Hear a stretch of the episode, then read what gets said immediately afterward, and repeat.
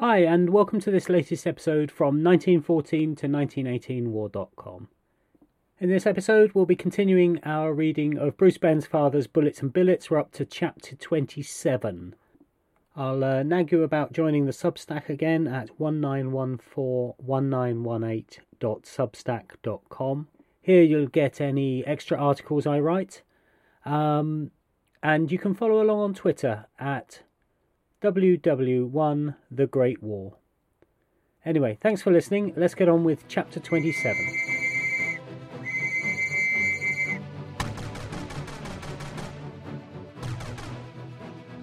Everything you hold is at stake. Nur durch starke Berührung mit der See, wenn wir den für uns nötigen, weltumspannenden geistigen Horizont finden.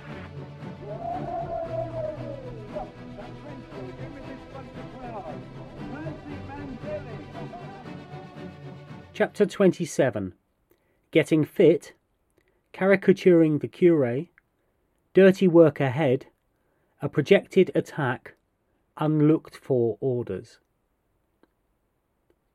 Military life during our 10 days was to consist of getting into good training again in all departments. After long spells in trench life, troops get very much out of strong, efficient marching capabilities and are also apt to get slack all round.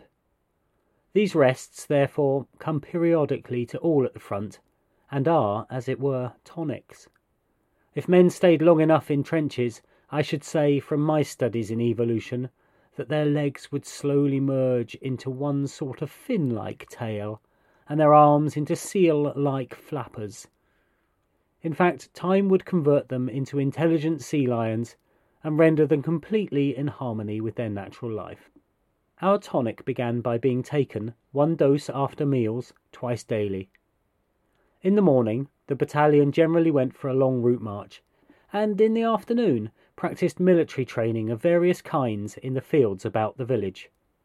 My whole time was occupied with machine gun training. Morning and afternoon, I and my sections went off out into the country and selecting a good variegated bit of land, proceeded to go through every phase of machine gun warfare. We practiced the use of these weapons in woods, open fields, along hedges, etc. It was an interesting job. We used to decide on some section of ground with an object to be attacked in the distance, and approached it in all kinds of ways. Competitions would follow between the different sections. The days were all bright, warm, and sunny, so life and work out in the fields and roads there was quite pleasant. Each evening we assembled in our cheerful billet, and thus our rest went on. My sketching now broke out like a rash. I drew a great many sketches. I joked in pencil for everyone, including Suzette, Bertha, and Martha. I'm sorry to say I plead guilty to having cast a certain amount of ridicule at the curé. He was so splendidly austere, and wore such funny clothes that I couldn't help perpetrating several sketches of him. The disloyalty of his parishioners was very marked in the way they laughed at these drawings, which were pinned up in a row of cottages. Sometimes I would let him off for a day, and then he would come drifting past the window again with his Dante face, surmounted by a large curly faded black hat, and I gave way to temptation again. He didn't like soldiers being billeted in his village, so Suzette told me. I think he got this outlook from his rather painful experiences when the Germans were in the same village prior to being driven north. They had locked him up in his own cellar for four or five days after removing his best wine, which they drank upstairs. This sort of thing does tend to give one a bitter outlook. He preached a sermon whilst we were there. I didn't hear it, but was told about it simultaneously by Suzette, Bertha, and Martha, who informed me that it was directed against soldiery in general.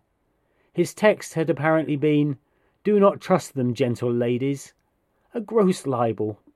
I retaliated immediately by drawing a picture of him with a girl sitting on each knee, singing, The soldiers are going, hurrah, hurrah, tune, The Campbells are coming.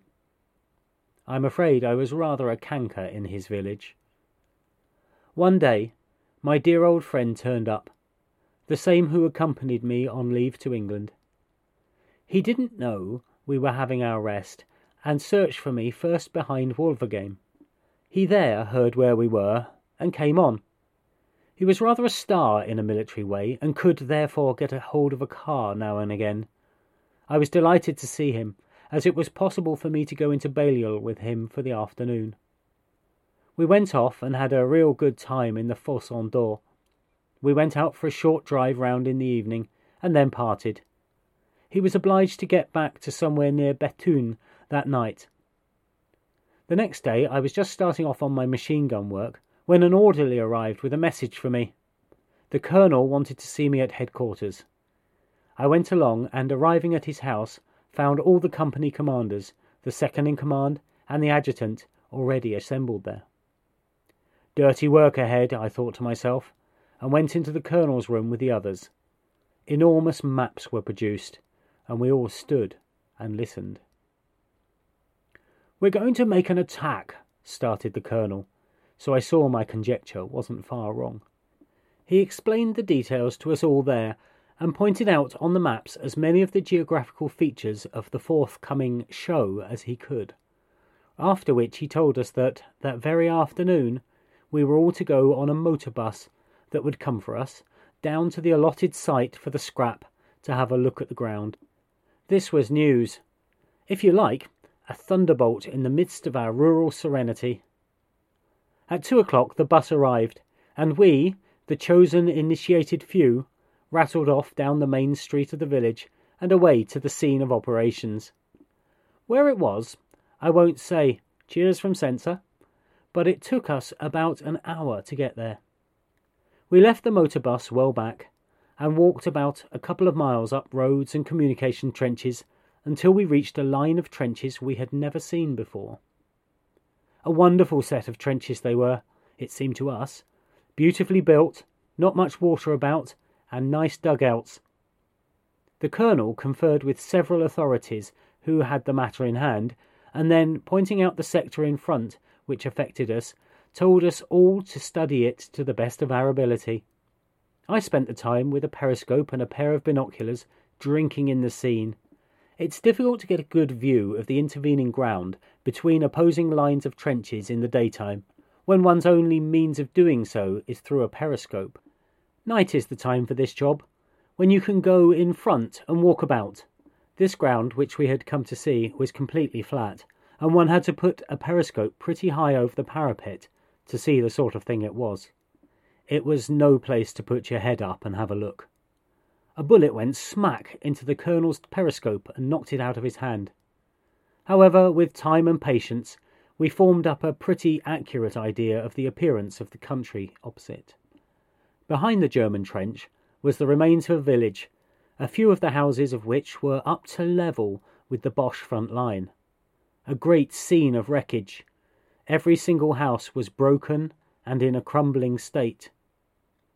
This was the place we had to take, other regiments were to take other spots on the landscape on either side, but this particular spot was our objective.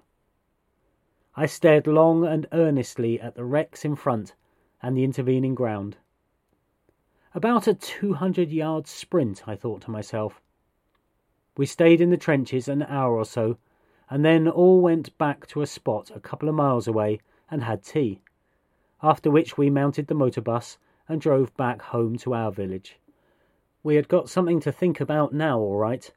The coming show was the feature uppermost in our lives now. Everyone keen to get at it, as we all felt sure we could push the Boche out of that place when the time came. We, the initiated few, had to keep our inside information to ourselves, and it was supposed to be a dark mystery to the rest of the battalion but I imagine that anyone who didn't guess what the idea was must have been pretty dense. When a motor bus comes and takes a group of officers for a day and brings them back at night, one would scarcely imagine that they had been to a cricket match or on the annual outing. Well, the tumbril, as we called it, arrived each day for nearly a week, and we drove off gaily to the appointed spot and saturated ourselves in the characteristics of the land we were shortly to attack. In the mornings before we started, I took the machine gun sections out into the fields, and by mapping out a similar landscape to the one we were going to attack, I rehearsed the coming tribulation as far as possible. My gunners were a pretty efficient lot, and I was sure they would give a good account of themselves on Der Tag. We practiced bolting across a ploughed field and coming into action until we could do it in record time. My sergeant and senior corporal were both excellent men.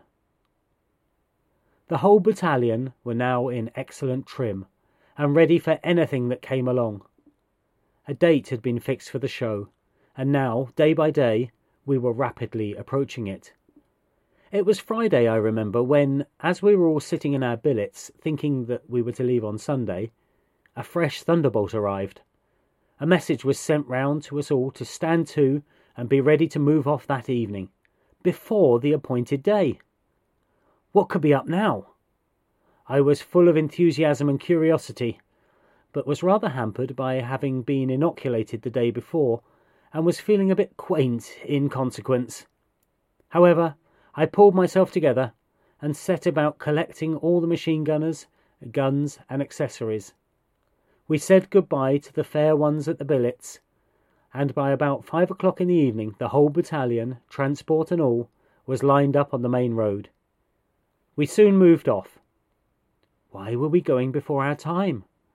Where were we going to? Nobody knew except the colonel but it was not long before we knew as well. That brings us to the end of chapter 27. A couple of historical notes quickly. Uh, a tumbrel is an open cart that tilted to empty out its load, so uh, an ironic name that they're giving to the motor bus there. And the inoculations that uh, Bruce Bairnsfather's talking about were probably typhoid or smallpox uh, which were being routinely handed out to troops in the uh, First World War. I do hope you've enjoyed this episode. Uh, the next episode, I think, is going to be about Scapa Flow, which I trailed a long time ago and then realised I was getting out of step. So, looking forward to getting that one out. Uh, thanks for listening and goodbye.